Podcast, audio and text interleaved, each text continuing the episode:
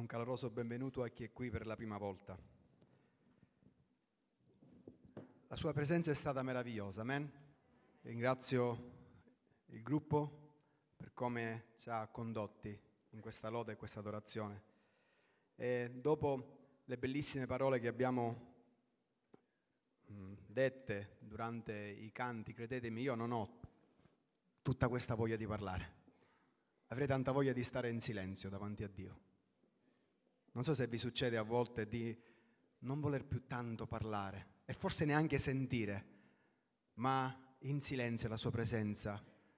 Tante volte quel silenzio parla più di tante parole. Ci riempie il cuore più di tante cose che ci riempiono il cuore. E credetemi, è difficile per me parlare questa mattina, ma lo devo fare. Amen? E quindi andiamo insieme in una storia che si trova nel Vangelo di Matteo al capitolo 14, periodicamente sento in cuore di portare dei messaggi che nel passato, un anno fa, due anni fa, tre anni fa, dipende, ho già portato e credo che questo sia un messaggio che questa mattina il Signore voglia comunicare alla mia vita in primis e a molti qui dentro. Andiamo insieme a leggere Matteo capitolo 14 dal verso 22. E dice così che subito dopo Gesù obbligò i discepoli a salire sulla barca e a precederlo sull'altra riva, mentre egli avrebbe congedato la folla. Dopo aver congedato la folla, salì sul monte in disparte a pregare. E venuta la sera rimase là da solo. Frattanto la barca, già da molti stadi lontana da terra, era sbattuta dalle onde perché il vento era contrario ma alla quarta vigilia della notte Gesù andò verso di loro camminando sul mare e i discepoli vedendo, vedendolo camminare sul mare si turbarono e dissero è un fantasma e dalla paura gridarono. Ma subito Gesù parlò loro e disse coraggio, sono io, non abbiate paura. Pietro gli rispose Signore se sei tu comandami di venire da te sull'acqua. Egli disse vieni. E Pietro sceso dalla barca camminò sull'acqua e andò verso Gesù, ma vedendo il vento forte ebbe paura e cominciando ad affondare gridò, Signore salvami. Gesù subito stese la mano, lo afferrò e gli disse, uomo di poca fede, perché hai dubitato? Fin qui la lettura della parola di Dio. Il contesto è molto bello. Poco prima i discepoli, il giorno prima o prima comunque, avevano assistito ad, potente, ad un potente miracolo, avevano partecipato alla moltiplicazione dei pani per i 5.000 uomini e sicuramente il livello di fede, l'emozione era tanta, era grande. Era un momento, come noi a volte definiamo della nostra vita, alto. Sapete, ci sono quei momenti quando vediamo la gloria di Dio manifestarsi, quando vediamo che Dio risponde alle nostre preghiere, quando vediamo Dio muoversi e siamo carichi. Amen? E poi dopo, a volte, eventi di questi, non so se vi è mai successo, poi succede qualcosa che ci porta nella parte opposta. Eh? E qui vediamo al verso 22 che Gesù fa qualcosa che difficilmente lui faceva, perché non ho mai letto che Gesù obbligava qualcuno a fare qualcosa. Avete fatto caso? Provate a trovare se Dio ha mai obbligato qualcuno a fare qualcosa. Amo Dio perché non obbliga, Lui consiglia, Lui ci parla, Lui ci comanda, ma non ci obbliga, perché vuole sempre che siamo poi noi con la nostra volontà a scegliere. Amen? Perché abbiamo una volontà. Quello che ci distingue tra tutte le creature che Dio ha creato è proprio questa caratteristica. Noi abbiamo la facoltà di scegliere. Sì o no? Le sue vie o le vie che non sono sue? La strada larga o la strada scelta? Di obbedire o di disobbedire? Con tutte le conseguenze che poi ci sono. Amen? Perché anche quando siamo figli e anche quando siamo amati, e io e voi siamo amati, amen? Quando disobbediamo ci sono le conseguenze. Avete fatto caso? Lo avete sperimentato? Forse qualcuno pensa che una volta che diventi figlio e sbagli non succede niente, è una bugia. Amen? Ma Dio è misericordioso, ma Dio è lento all'ira, ma Dio è buono, ma Dio è paziente, ma Dio è giusto. Amen? E qui dice che Gesù obbligò, costrinse. Il testo originale di questa parola ha una parola che più che obbligare significa come se necessitava che quel giorno i discepoli salissero su quella barca. Era necessario quel giorno, quell'esperienza. Fu una bella esperienza? Fu una bella esperienza? No. Potete immaginare quei poveri discepoli, se leggete, se provate a calarvi nella, nella storia, a entrare in quella barca, ad essere in una tempesta, vi renderete conto che non fu per niente una cosa bella. Necessitava che loro sperimentassero questa esperienza, Gesù li obbligò, li spinse e questo contrasto sicuramente c'era perché a mio avviso, io insieme a voi provo ad immaginare, a pensare, che in mezzo ai discepoli noi sappiamo che c'erano degli uomini di mare, uomini che conoscevano il mare, uomini che pescavano, uomini che sapevano che in base al tempo, forse guardando il cielo, quella nottata, quella serata non era la giusta nottata, la giusta serata per prendere la barca e andare dall'altra riva. Amen? Sicuramente per esperienza. Gloria a Dio per la nostra esperienza. Amen perché è importante, ma a volte la nostra esperienza può diventare un impedimento all'obbedienza a Dio. È vero? Vi è successo? Che perché avete avuto un'esperienza, Dio forse vi dice qualcosa che secondo la vostra esperienza non è il massimo, secondo la nostra esperienza, non avrà il risultato che noi ci aspettiamo secondo la nostra esperienza e cosa facciamo? Ci blocchiamo, ci fermiamo. In poche parole disobbediamo, però con la coscienza nostra, tra virgolette, a posto, perché noi abbiamo sperimentato, noi sappiamo qual è poi il risultato di certe cose. E questi uomini sapevano quel giorno che l'obbedienza a Cristo sicuramente avrebbe portato dei problemi a loro. Ma vi siete accorti negli anni e nella vostra esperienza con Dio che l'obbedienza a Dio porta dei problemi? dei contrasti, delle difficoltà, delle battaglie, delle guerre. Avete fatto caso? Che a volte crediamo in un Vangelo un po' storpiato, dove sembra che quando diventiamo cristiani tutto poi vada bene, grande bugia. Andrà bene con Cristo in Cristo vicino a Lui, ma ci sarà la prova, la difficoltà, il contrasto, perché il mondo, perché il diavolo, perché i suoi demoni e perché tante volte permettetemi questa parola, noi stessi siamo il più grande nemico di noi stessi. Non vogliamo mollare, non vogliamo lasciare la nostra intelligenza, la nostra conoscenza, la nostra saggezza, la nostra esperienza. E quando Dio ci parla in un modo chiaro, quasi ci costringe, continua, non so se vi è mai successo, ci sono periodi in cui Dio vi pressa, se vogliamo usare questo termine, vi spinge, anzi ancora meglio, verso qualcosa. Vi mette sempre in mente uno o due versi della parola di Dio. Sapete che dovete fare una scelta, ma secondo la vostra esperienza, secondo il passato, che tante volte non è tanto passato, ma è più presente del presente. Amen? A volte il nostro passato non è passato, ma è presente, più presente del presente, scusate il gioco di parole, e ci blocca. Ci blocca. Quel giorno però necessitava che i discepoli facessero quella, quell'esperienza. E così si avventurarono verso un'esperienza traumatica, perché non so quanti di voi sono mai stati in barca, forse più persone qui dentro, ma credo che quasi nessuno, forse qualcuno si è trovato in barca con la tempesta. È tutta un'altra storia.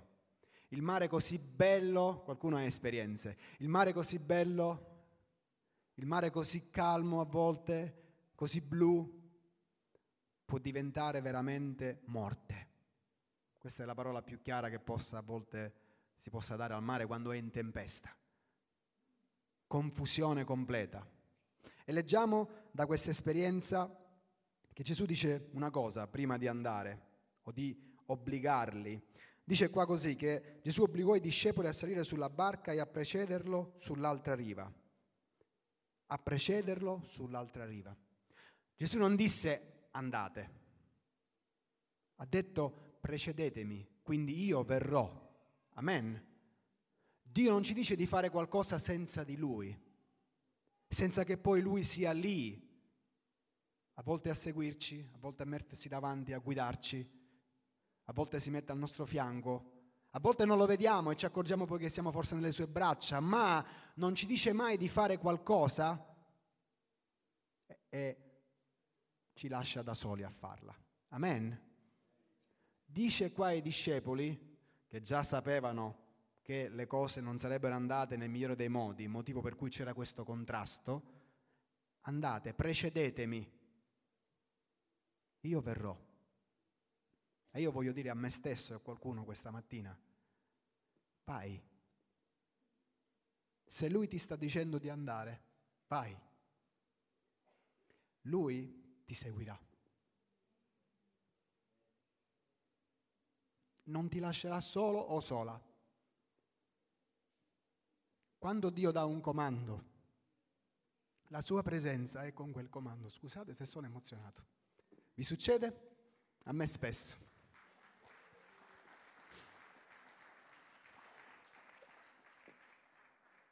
Sapete, sono dei momenti in cui sicuramente si muore a se stessi.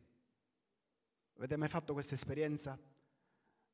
Quando la vostra logica, la vostra ragione, la vostra esperienza e tutto vi dice non è logico, ma Dio sembra dirvi invece il contrario e sappiamo e lo impariamo tante volte nella vita con i contrasti che abbiamo quando parliamo ad altri di Dio che la saggezza di Dio è tutto l'opposto della saggezza del mondo. Avete fatto caso? E che que- quello che per noi o per loro è pazzia, per noi è saggezza. E viceversa, quello che per gli altri a volte è saggezza, per noi sappiamo essere pazzia. E quando parli di certe cose, quando parli secondo quello che la parola insegna, ti prendono per pazzo. Cari, se vogliamo seguirlo, ci prenderanno per pazzi. A Gesù lo presero per indemoniato addirittura. E lui è il Signore. Lui è il Signore. A lui non sarebbe mancata la saggezza, la risposta e tante altre belle parole che fanno il giro e poi magari lasciano qualcun altro senza parole. Non, mancare, non, manca, non mancavano a Gesù le, le parole. Eppure, eppure, eppure sappiamo quello che passò e attraversò. Qui dice Gesù che poi andò a pregare. Sono sicuro, e voi insieme a me siete anche voi sicuri, che andò a pregare per i suoi discepoli perché sapeva che quello che avrebbero attraversato li avrebbe colpiti, forse traumatizzati, forse avrebbe spinto qualcuno ad abbandonare. perché Dio non sceglie uomini e donne così, alla buona. Amen. Non sceglie uomini e donne superficiali. Non sceglie uomini e donne che un giorno dicono una cosa e l'ora dopo ne dicono un'altra. Che il giorno prima hanno detto delle parole forti e il giorno dopo le hanno dimenticate. Queste persone lui le aspetta, aspetta che cambino.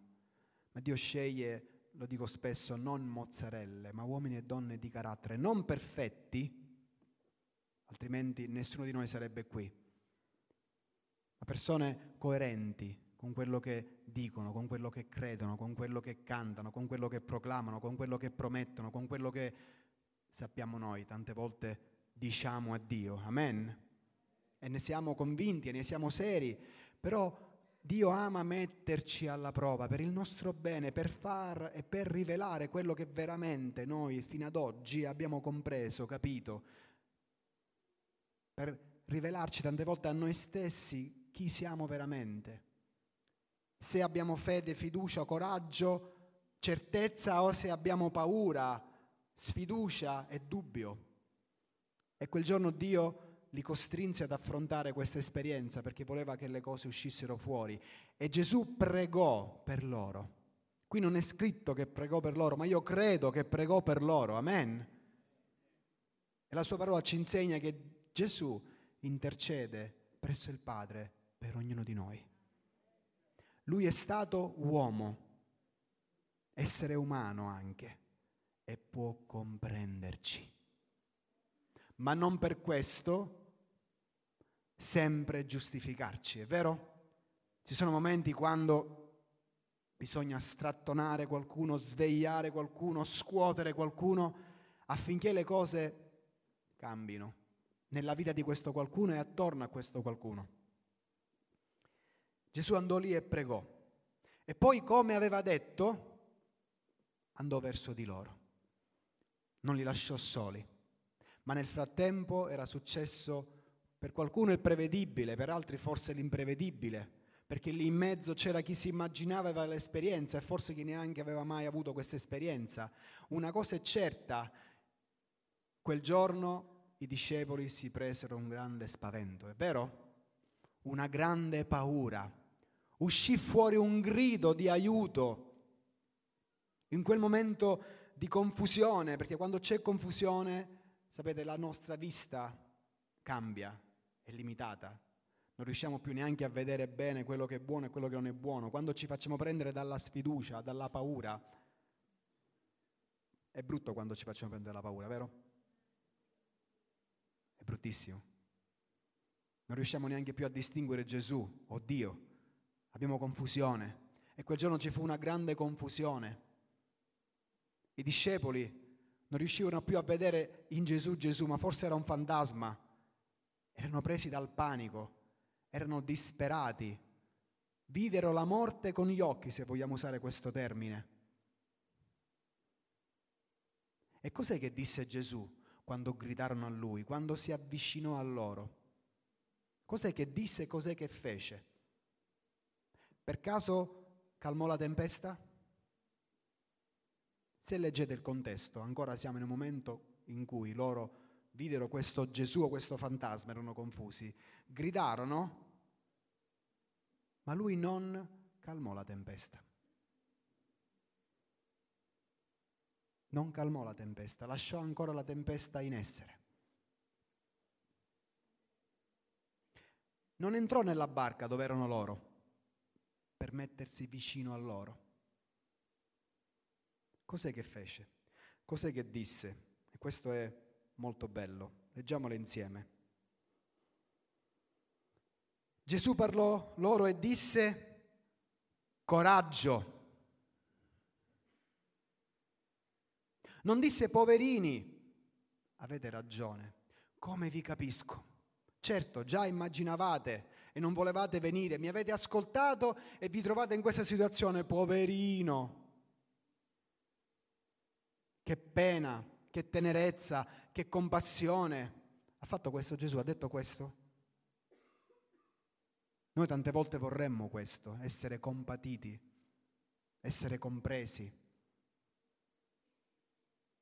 coccolati, forse viziati, ma lui fa, anzi lui dice una cosa ben diversa. Coraggio, forza, non ti arrendere. Confida in me, non avere paura. Questo è quello che Dio vuole dire questa mattina a me in primis e alla sua Chiesa, in primis pure. Coraggio, non ti piangere addosso, non ti lamentare, non avere paura non pensare, ecco adesso ci siamo, la mia esperienza sta tornando qui davanti e mi dirà la stessa cosa del passato. Le cose non cambiano. Gesù non parlò alla tempesta, parlò alla persona nella tempesta. Dopo fece quello che fece, lo sappiamo, ma non subito. Calmò le acque, cambiò le circostanze, coccolò i discepoli ma volle che i discepoli uscissero fuori il carattere. Amen. La determinazione, o ancora meglio la fede, cioè la fiducia che Dio è in controllo, che Dio regna, che Dio è vivente, che Dio non è morto come il mondo oggi crede, che Dio alla fine ha l'ultima parola, che in Lui e con Lui noi abbiamo la vittoria. Ma a volte, cari, ve ne sarete accorti, Lui risponde diversamente da come noi ci aspettavamo. Ma rimane sempre Dio. Perché tante volte purtroppo se non risponde come noi ci aspettiamo pensiamo che non sia Dio, ma Lui rimane Dio. Perché se vogliamo che ci risponda sempre come noi vogliamo che Lui risponda, se Lui dovesse farlo saremmo dei figli viziati, un po' come noi quando viziamo i nostri figli, no? E quando gli diciamo no, vanno in crisi. Perché? Perché li abbiamo sempre accontentati così come loro volevano. Ma se li aiutiamo ad essere più maturi e quando è no è no, e ci sono anche no, quando nella vita riceveranno un no non andranno in crisi. Amen. Non li voleva viziare quel giorno Gesù. Immaginate, loro gridavano subito, tempesta fermati. Poverini, si entrava nella barca e li coccolava tutti quanti. No, coraggio. E Dio vuole dirci questa mattina coraggio. Mi hai obbedito? Mi stai obbedendo? Mi ubbidirai? Coraggio. Io sono con te. Coraggio sono io. Non abbiate paura. Paura, l'opposto della fede. Proprio totale opposto della fede. Coraggio. Non abbiate paura. E fin qui la storia rientra nella normalità, è vero? Poi succede qualcosa di strano. Perché quello che abbiamo fino ad oggi ascoltato, fino ad ora ascoltato, è per le persone ordinarie. Poi ci sono le persone straordinarie, sapete? Avete fatto caso nella vita che ci sono persone ordinarie e persone straordinarie, che hanno qualcosa di diverso, qualcosa in più, non tanto perché Dio gliel'ha dato, ma perché osano rischiare nella vita. È vero? E qui entra in scena Pietro. Perché fino a lì Gesù è arrivato, sono io coraggio, tutti potevano dire bene, ok. Pietro no. Pietro va oltre. Pietro vuole vedere Dio all'opera in un modo unico. Pietro aveva capito che Gesù amava le sfide quando erano fatte con la giusta attitudine, naturalmente. Amen. Facciamo attenzione come ci poniamo e ci comportiamo e ci eh, tante volte avviciniamo a Dio. Io non credo che Dio è lontano, ok? Ma non credo neanche che bisogna a volte trattarlo come a volte ho sentito alcuni trattare Dio o parlare di Dio. È mio padre, ma io lo rispetto e lo temo. Amen. E lui non ragiona come ragiono io. Io ho da ascoltare da lui. Amen. E in, con questa bella attitudine, perché Gesù accolse la sfida di Pietro, Pietro va oltre, fa qualcosa di straordinario. In un momento così buio, difficile, dove sembrava quasi che la loro esperienza aveva vinto, cos'è che fa Pietro? Addirittura vuole uscire dalla barca. La barca era l'unica cosa che avevano, la loro sicurezza, la loro salvezza in quel momento. Fuori dalla barca in quel momento era morte sicura, eppure Pietro ha una fede che va oltre. Avete fatto caso? Va oltre. E cosa fa Gesù? Gli dice no, ma che stai dicendo? Stai dove sei? Perché lui domanda a Gesù, lo posso fare?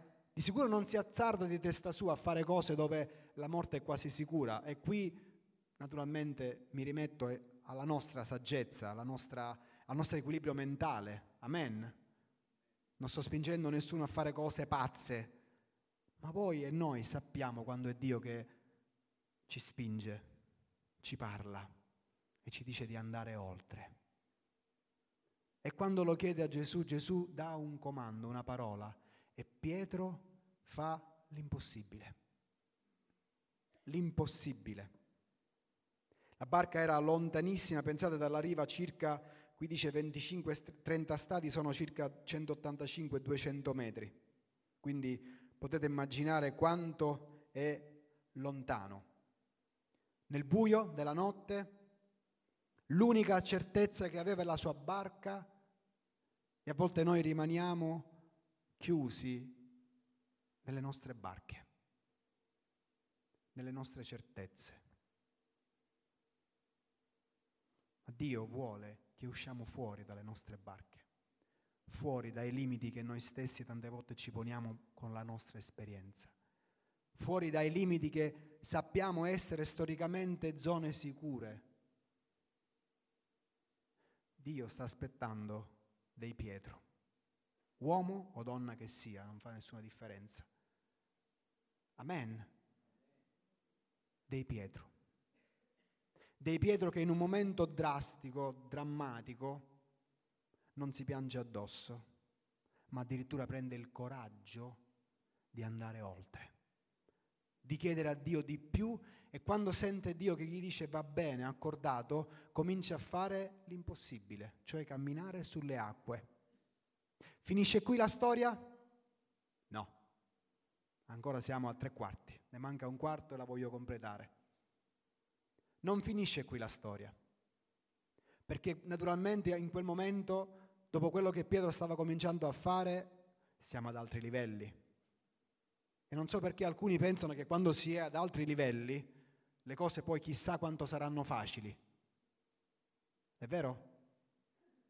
Ma non è così per niente più in alto vai, più ti avvicini a Dio, più vieni trasformato, trasfor- la tua e la mia trasformazione è dolorosa. Lo dico e lo dirò sempre, il più grande nemico della nostra vita siamo noi stessi, con la nostra esperienza, con la nostra conoscenza, con le nostre paure, con le nostre convinzioni. E tante volte siamo noi che dobbiamo morire a noi stessi. Amen.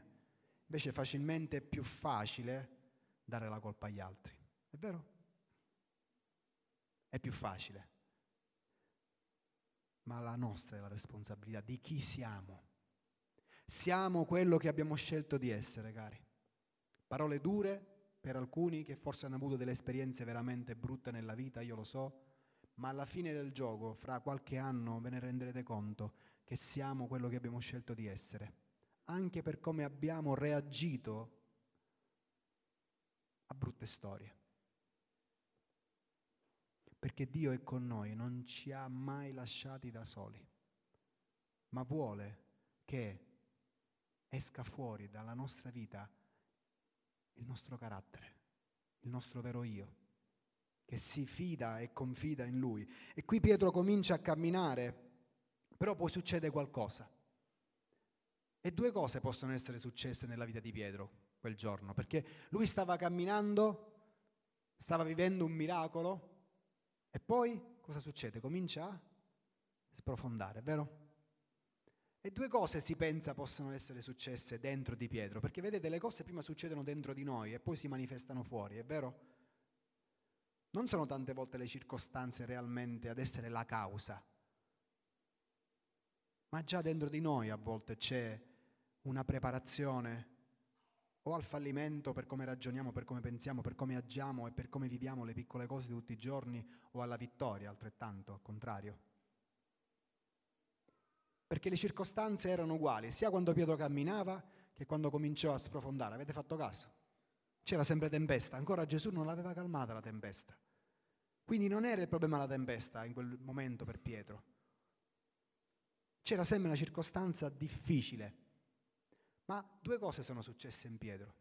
Uno, forse Pietro cominciò a pensare di essere qualcuno e qualcosa. Cominciò a pensare nella sua mente, mamma, mamma, quanto sono bravo.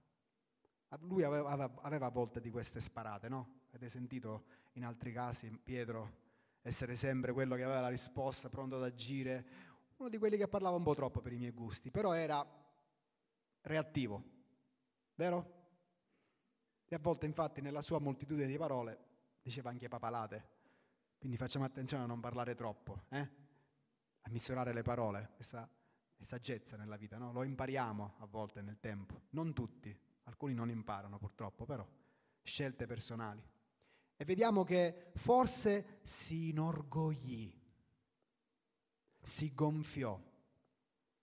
Non ho mai visto nella Chiesa un peccato mietere così tante vittime, anche vittime eccellenti, come l'orgoglio.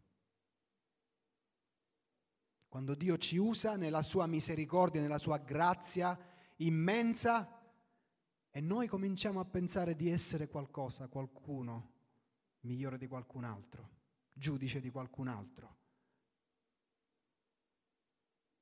L'unico unto, non mi fraintendete, l'unico unto del Signore.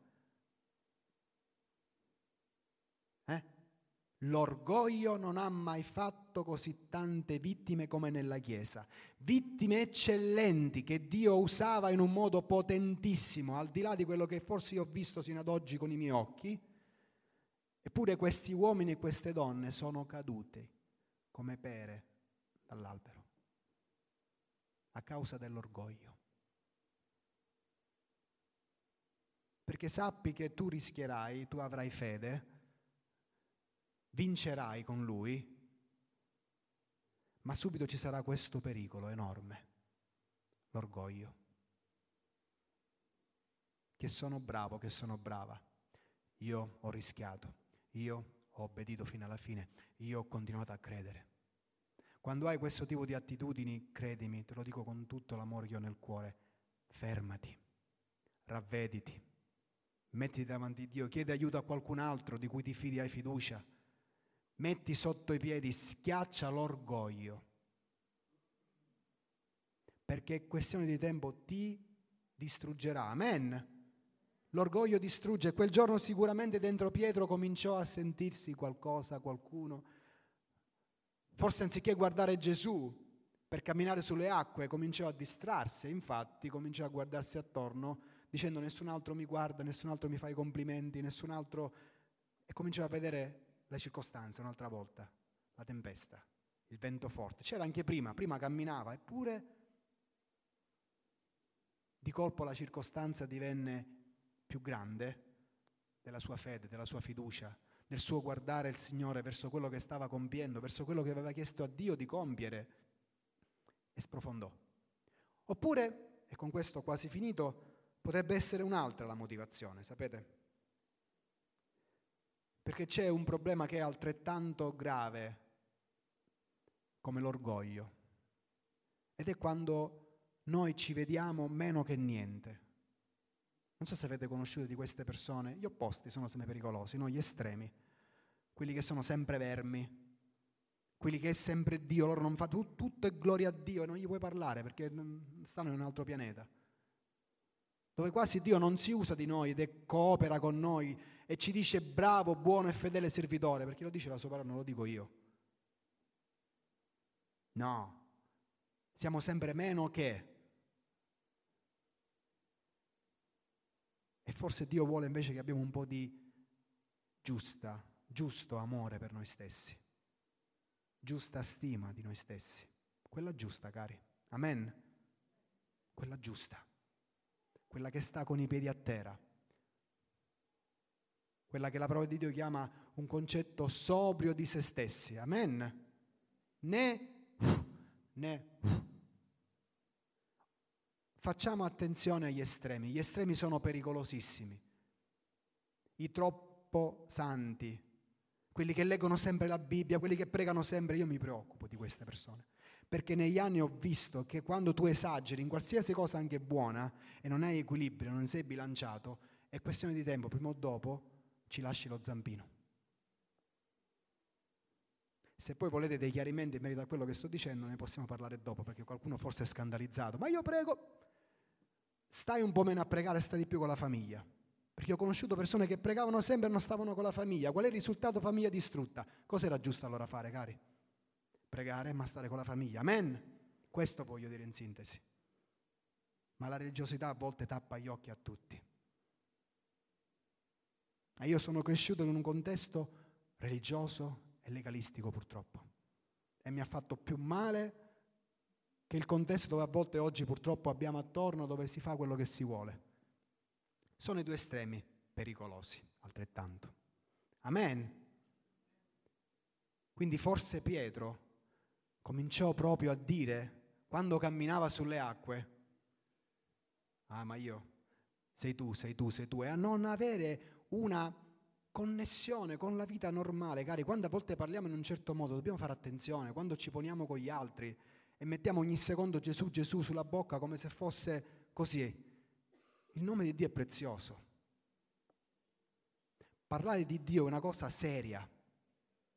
Dobbiamo capire e discernere anche i momenti quando lo facciamo e come lo facciamo, è quello che diciamo. E se il nostro linguaggio è un linguaggio purtroppo a volte io lo chiamo evangelichese, ci capiamo solo noi, cari, quando parliamo fuori ci guardano così, dici ma che stanno dicendo? Forse Pietro aveva in quel momento cominciato a vedersi men che niente. E Gesù non vuole neanche questo nella nostra vita. Lui ama cooperare con noi, cambiarci, trasformarci. Puoi poter dire ero questo e oggi sono quest'altro per la grazia di Dio e dare esempio ai nostri figli, dare esempio ai nostri nipoti, dare esempio a quanti si aggiungono alla famiglia di Dio che non bisogna avere né la testa troppo sul, sulle nuvole, ma i piedi ben piantati sulla terra anche, perché ancora siamo qui. Amen. Vogliamo alzarci in piedi. Il dubbio cominciò a toccare la vita di Pietro. Il dubbio. Infatti cos'è che dice Gesù?